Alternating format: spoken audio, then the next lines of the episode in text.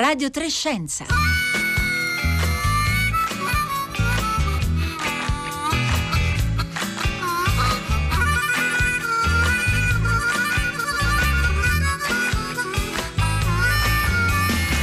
Buongiorno, buongiorno da Francesca Buoninconti, bentornati all'ascolto di Radio Trescenze. Allora, noi oggi qui in questa puntata ci mettiamo letteralmente sulle tracce delle renne, delle renne e dei caribù, seguiremo i loro percorsi sulla neve, ma non solo i loro, scopriremo infatti anche i percorsi di altri animali, come ascolterete tra poco, e eh, ci mettiamo sulle tracce di renne e caribù per scoprire cosa possono raccontarci i loro viaggi e i loro spostamenti sul clima che cambia e anche su altri problemi ambientali. Per parlarne eh, prendiamo spunto da uno studio, uno studio pubblicato su Science, eh, affirmato anche da più di 100 tra scienziati e scienziate che negli ultimi 30 anni hanno seguito i viaggi di 8.000 animali eh, artici in Nord America. E tutti questi dati e questi percorsi, pensate sono 15 milioni di dati sulle coordinate di questi animali, sono finite in un nuovo e straordinario database. Si chiama uh, Archivio sui, mo- sui, movimenti degli animali artici, il suo nome in inglese è Arctic Animal Movement Archive.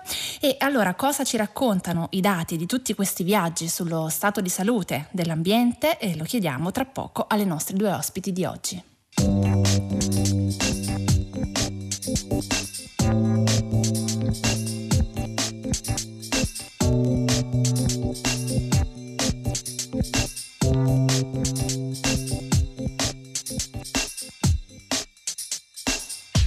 Buongiorno Manuela Panzacchi. Buongiorno, grazie per l'invito. Ricordo Manuela Panzacchi è ricercatrice in ecologia del movimento al NINA, il Norwegian Institute for Nature Research, ed è coordinatrice di un progetto da un nome molto particolare, si chiama Renewable Reindeer, la renna rinnovabile, e poi eh, Manuela Panzacchi ci spiegherà anche il perché di questo nome, ma intanto io do il buongiorno anche all'altra nostra ospite di oggi, Francesca Cagnacci. Buongiorno. Buongiorno a tutti e grazie per l'invito.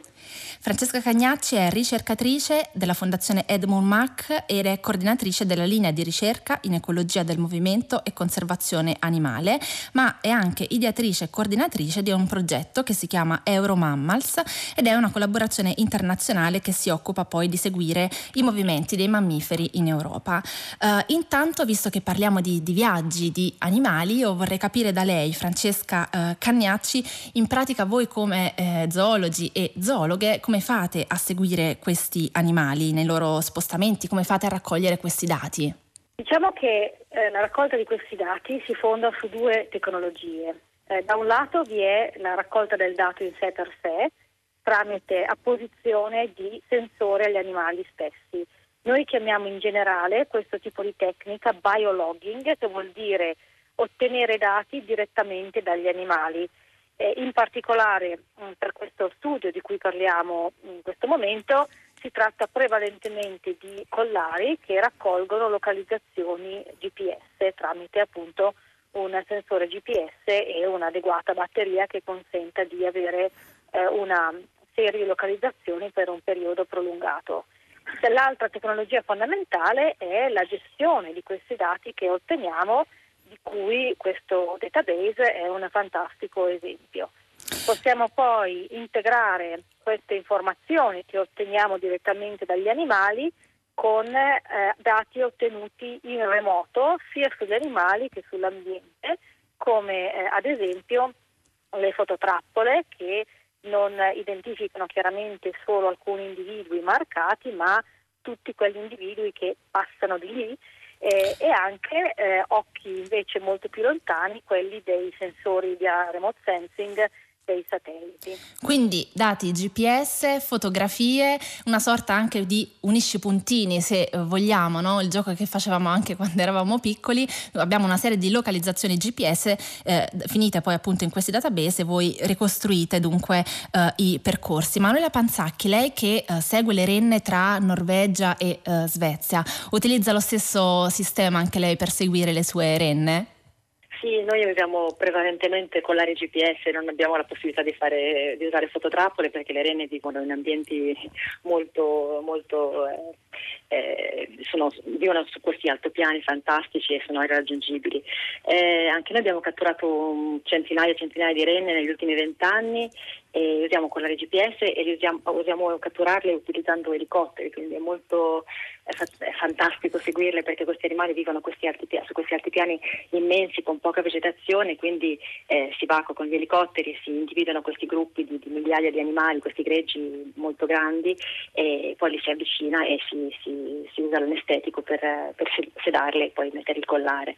E, forse è particolare è interessante sapere che noi usiamo anche qualche videocamera attaccata ai collari GPS, quindi praticamente la renna eh, durante i suoi spostamenti manda sia un segnale al, al, satellite e ci dice la sua localizzazione, ma ci, manca, ci, manda anche delle immagini e ci fa vedere com'è la loro vita eh, diciamo segreta all'interno del gregge, quindi vediamo le, le madri che accudiscono i piccoli, vediamo eh, le renne coperte totalmente di neve durante le tempeste invernali, immagini che, che, nessun fotografo potrebbe mai, mai ottenere perché le renne sono inavvicinabili. E tutte queste immagini, Manuela Panzacchi, dove possiamo trovarle? C'è un sito dove sono eh, raccolte? Sì, sono, sono, pubblicate in qualche sito, sono state pubblicate su, eh, su Special Issue, sono pubblicate anche nel sito del, del progetto che dirigo Renewable Reindeer, poi magari vi mando anche un link. Va bene, lo metteremo sicuramente sul nostro sito. E allora, Manuela Panzacchi, lei appunto che sulle renne ha una grande eh, esperienza, in questo studio pubblicato su Science si parla di caribù. Io le chiedo eh, innanzitutto di fare un attimo chiarezza, cioè renne e caribù, noi possiamo utilizzarli come sinonimi? Eh, sì, da un punto di vista tassonomico renne e caribù fanno parte della stessa specie, sono Rangifer tarandus. E, tra l'altro gli studi genetici del nostro connazionale all'estero, l'ennesimo connazionale all'estero, hanno dimostrato che la somiglianza tra rene e caribù da un punto di vista genetico è molto più, più elevata di quanto si potesse pensare. Eh, Tuttavia ritengo sia conveniente usare sempre il termine renne caribù per semplicità e anche per indicare immediatamente eh, l'areale di cui stiamo parlando. Le renne abitano l'Europa, la Russia, la Mongolia e, e il caribù invece il Nord America. Eh, ovviamente ci sono migliaia di eh, ecotipi oppure di, di, di varianti, diciamo in un termine un po' più vago, ehm, perché si, par- si, può parlare anche nell'articolo per esempio di, di renne o di caribù di montagna, eh, in questo caso si parla di animali gregari, fanno greggi di migliaia di animali e lunghissime migrazioni, tra le migrazioni più lunghe del ricordo mai registrate per animali terrestri. E si parla anche di renne di caribù, di foreste, che hanno un'ecologia totalmente diversa. Questi sono animali eh, ehm, che vivono eh, individualmente in foresta e fanno una vita solitaria. Ci sono poi anche animali che vivono nel barren ground caribou, sono animali che vivono in questi terreni, questi deserti artici ehm, e, e, hanno un'ecologia ancora diversa, quindi le, le, variazioni comportamentali dovute all'habitat che abitano sono, sono molto, molto, grandi. Vorrei sottolineare una cosa, che sia renne e caribù sono state eh, nell'ultima ehm, valutazione dello stato della specie a livello globale, sono stati entrambi eh, passati alla categoria dei vulnerabili, quindi in categoria di rischio, eh, rischio di estinzione, non sono ancora nelle categorie più avanzate ma comunque sono entrate nelle categorie di rischio. E l'anno scorso proprio si è estinta l'ultima popolazione di caribù degli Stati Uniti d'America contigui, quindi escludendo l'Alaska quindi la situazione non è rosea. Non è rosea. E, e, infatti appunto in questo studio pubblicato su Science si parla proprio dei uh, percorsi e delle migrazioni che ci raccontava anche lei dei caribù in Nord America, ma tramite queste migrazioni uh, appunto riusciamo a capire come stanno non solo le popolazioni animali ma anche eh, appunto quali sono i fattori eh, magari che determinano eh, dei cambiamenti climatici che poi impattano appunto su queste popolazioni. Quindi eh, Manuela Panzacchi le chiedo eh, di eh, raccontarci appunto che cosa si è capito in questo studio. Ma eh, questo è uno studio molto fantastico direi perché appunto hanno utilizzato una base di dati eh, molto, molto, consistente e hanno coperto uno spazio temporale molto grande. In particolare sulle renne, sui caribù in questo caso, hanno utilizzato le, le traiettorie, come diceva lei prima, eh, hanno messo insieme i puntini, diciamo le localizzazioni di ogni giorno per vedere appunto la traiettoria di ogni individuo e se si studia la traiettoria in questo modo si possono eh, vedere dei segnali molto chiari che indicano il periodo del delle, nascite, perché quando l'animale eh, deve partorire si muove in maniera molto diversa, quindi è possibile eh, con, con, sistemi che, eh, che non sto a spiegare qui, ma insomma è, è abbastanza semplice capire quando sono nati piccoli. E quando si hanno questi, eh, questi, dati, quindi quando si fanno le date di nascita, eh, è possibile poi soltanto guardare alle variazioni temporali e questi ricercatori sono stati in grado di, di eh, misurare un anticipo per alcune delle popolazioni di caribù di quasi una settimana eh, delle date dei parti in dieci anni, quindi negli ultimi dieci anni eh, le date di nascita sono state anticipate dieci anni. E questo che, che mh, scusi se la interrompo, che conseguenze ha questo anticipo di una settimana sulle date dei parti? Eh, i, ricercatori del, nell'articolo non hanno potuto spiegare nulla anche perché gli articoli di Science sono molto, molto corti, eh, però questi sono pattern che sono stati eh, visti in tantissime specie, non solo i caribù, quindi sono abbastanza tranquilla nel fornire una mia spiegazione.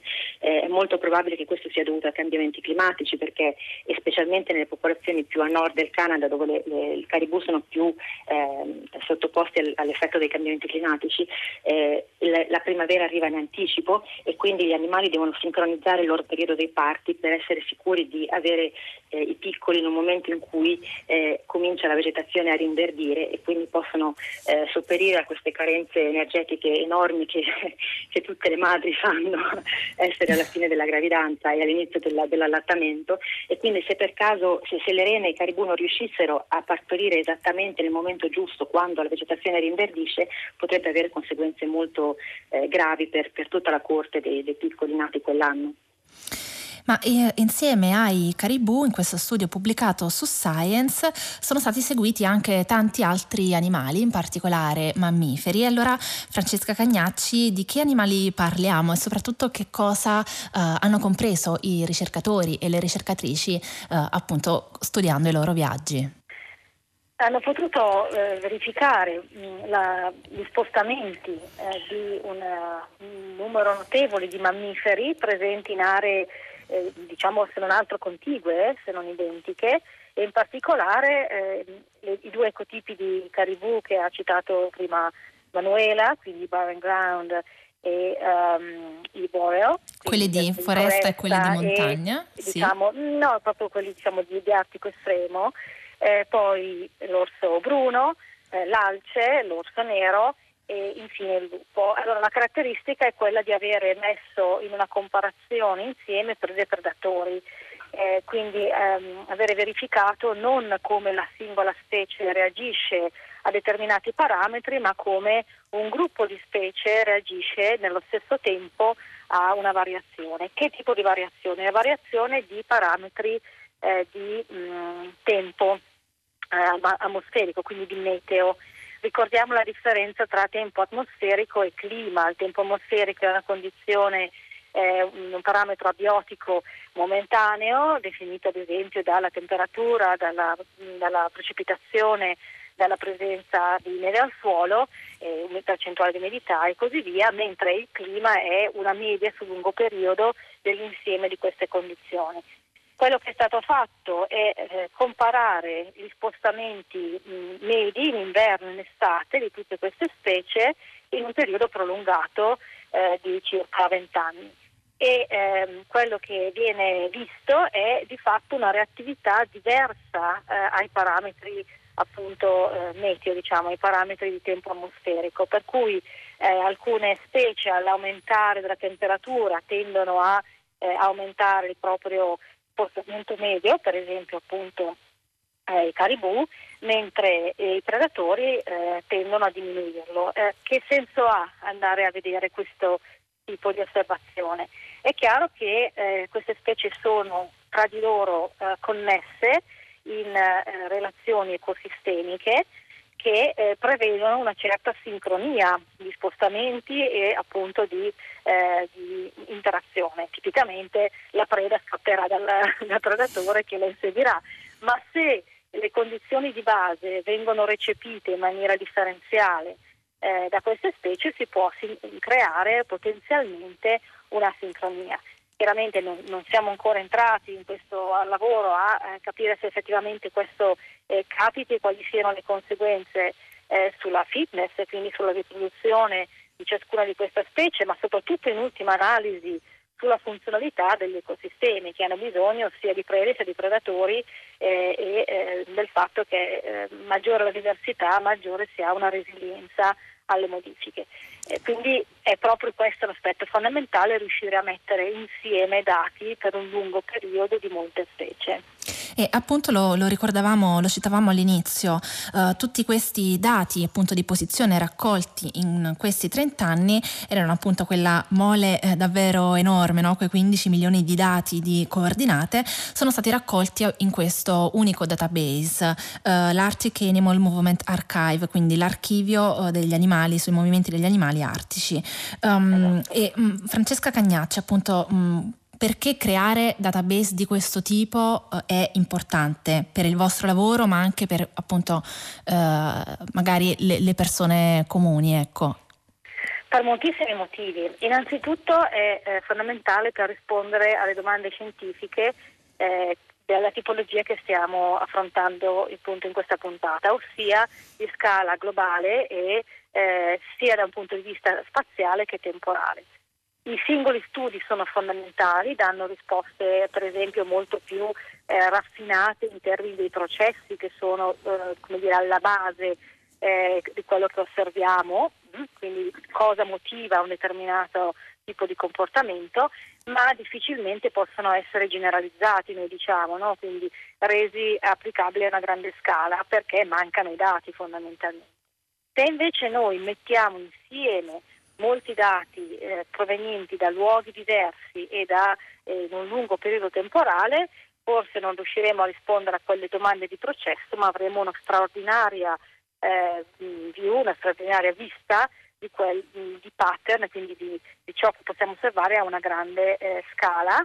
E quindi siamo in grado di dare risposta a eh, domande quali qual è l'effetto del cambiamento climatico sulla distribuzione delle specie, eh, riescono a rispondere in termini di modo globale eh, alle, a questo tipo di modifiche.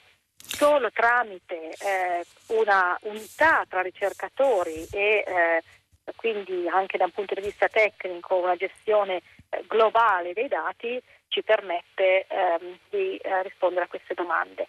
Poi un altro aspetto fondamentale è il fatto che i dati, ehm, le osservazioni sono una sorta di nuovo patrimonio dell'umanità che deve essere mantenuto generaz- per le generazioni future anche al di là dello studio del singolo ricercatore, del singolo gruppo. E quindi creare questi database standardizzati stabili è come creare una sorta di biblioteca del futuro, eh, moderna, diciamo contemporanea, basata su dati digitali e eh, una sorta di museo eh, dei comportamenti degli animali che deve non soltanto dare risposte attuali ma anche dare risposte nel futuro.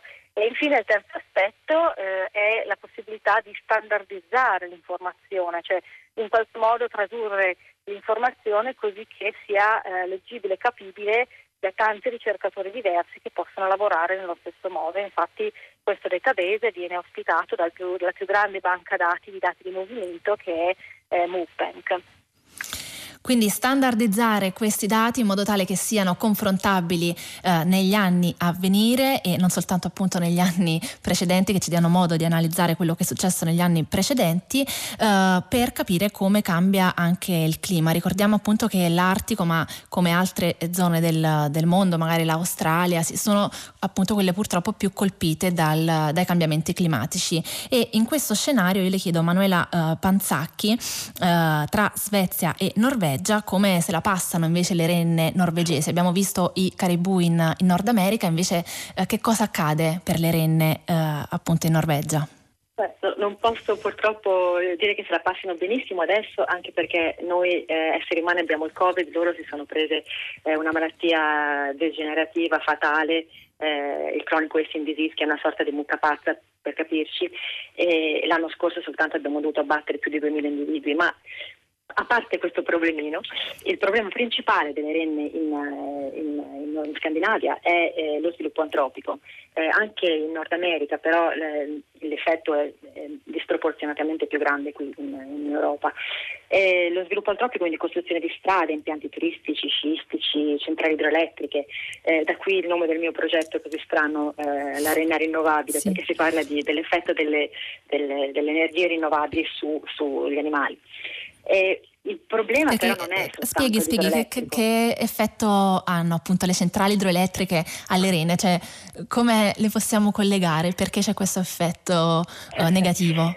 Tanto per cominciare la Norvegia ha investito massivamente in energie rinnovabili e questo vuol dire che ha praticamente allagato tutti, tutte le valli montane e le ha riempite d'acqua negli ultimi cent'anni eh, e non sto esagerando tantissimo. ehm, questo vuol dire che hanno per esempio allagato di per sé i, i, i calving ground, le aree dove le, le renne prima partorivano e lo sappiamo perché abbiamo reperti archeologici che testimoniano la presenza di, di trappole per le renne già dai tempi preistorici, quindi c'erano questi terreni eh, favoriti dalle renne che sono stati allagati, ma questa è la cosa minore. Eh, una parte dell'habitat è stata persa perché è stata, è stata messa sott'acqua praticamente, ma la parte più importante è che quando uno costruisce una, una diga, che poi in realtà diventa un bellissimo lago, magari costruisce anche un impianto turistico perché la gente viene a vederle, costruisce una strada di accesso, costruisce tutto l'impianto di, di, eh, di eh, power lines, eh, oddio, Guidine elettriche, elettriche sì, sì. l'elettricità, scusate ma non abito più in Italia da un po'.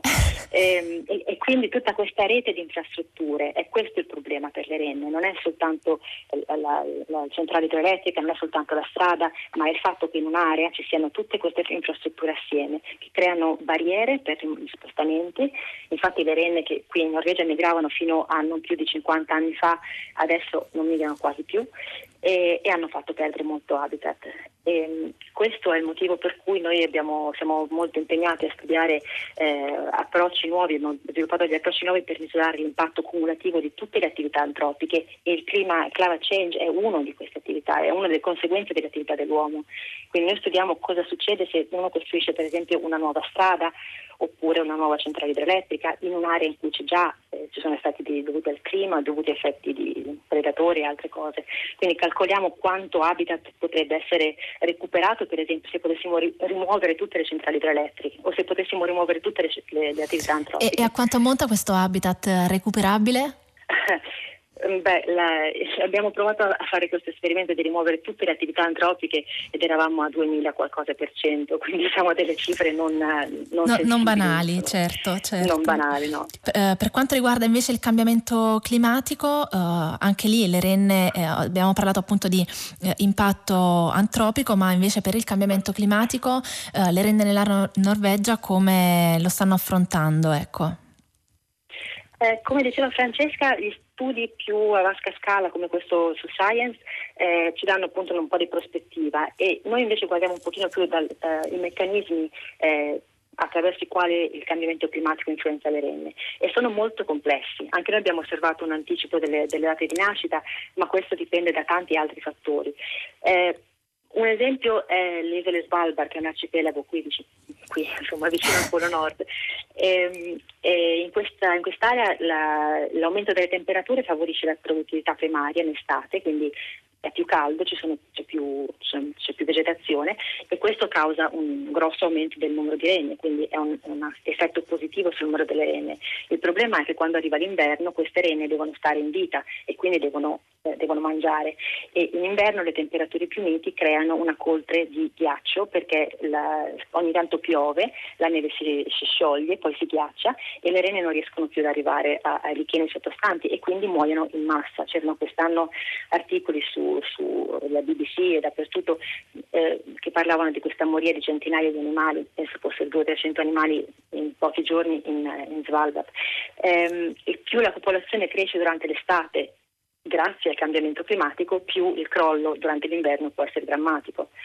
Altri esempi, quest'estate in tutta la Norvegia c'è stata una, una primavera molto eh, anticipata da una parte, quindi le femmine hanno partorito, poi c'è stata una, è tornata la neve, ma tipo 6 metri di neve e quindi moltissimi piccoli sono morti e praticamente abbiamo perso tutta la, la, la corte di quest'anno. Quindi muoiono uh, sostanzialmente anche di, di, fame a causa del cambiamento climatico e immagino appunto questo anche l'avete visto dai loro spostamenti e insomma monitorandole in tutti questi anni. Eh, Francesca Cagnacci invece eh, lei si occupa di spostamenti dei mammiferi europei, ormai almeno dal 2008, mi corregga se sbaglia, con questo progetto che si chiama Euromammals. Uh, ci può raccontare che cos'è, di cosa si occupa questo progetto per seguire i mammiferi in Europa e appunto oggi magari quante specie uh, conta? Sì, Euromammals è in qualche modo una sorta di corrispondente europeo a questa iniziativa che abbiamo visto per l'Artico, ma ha alcune caratteristiche peculiari. Eh, perché non è soltanto un, è anche, ma non è soltanto un database di stabilizzazione dei dati e di, di studio dei dati, ma è anche un gruppo di lavoro esteso in tutta, in tutta Europa.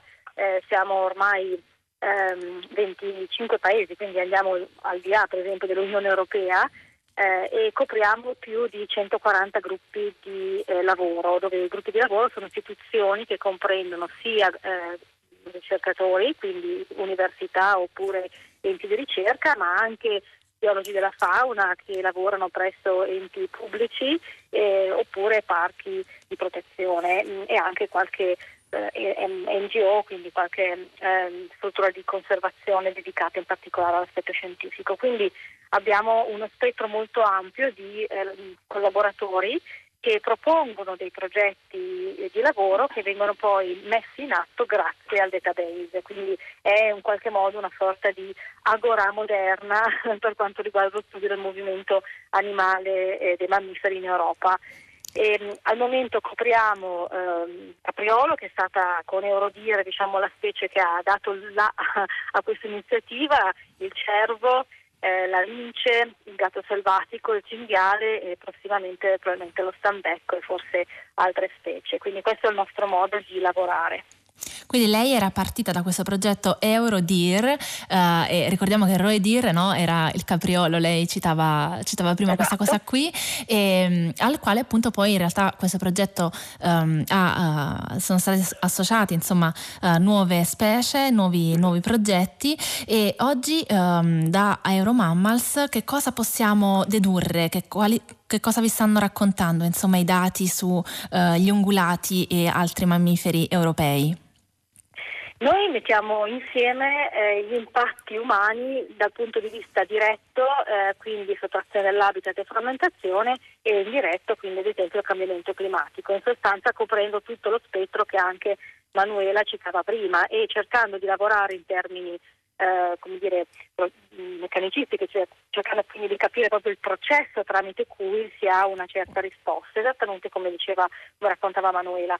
E eh, quello che abbiamo osservato, ad esempio, sul cervo è che eh, in presenza di grande impatto antropico tende a eh, diminuire eh, i propri ehm, spostamenti e ad avere dire, un, un, comportamento più tortuoso, cioè a occupare una certa area più piccola con spostamenti più circolari. No? Quindi sfrutta maggiormente un'area più piccola, evidentemente perché grandi aree non sono a disposizione, sono frammentate. Abbiamo però visto che se spingiamo all'estremo questo tipo di effetto, quindi con alto, altissimo impatto antropico, quindi aree addirittura urbane e semiurbane, eh, si ha in qualche modo l'effetto opposto, cioè eh, i cervi sono spinti a doversi muovere invece di più perché i piccoli frammenti rimasti non sono sufficienti evidentemente a sostenere eh, il loro ciclo vitale, almeno questa è la loro ipotesi.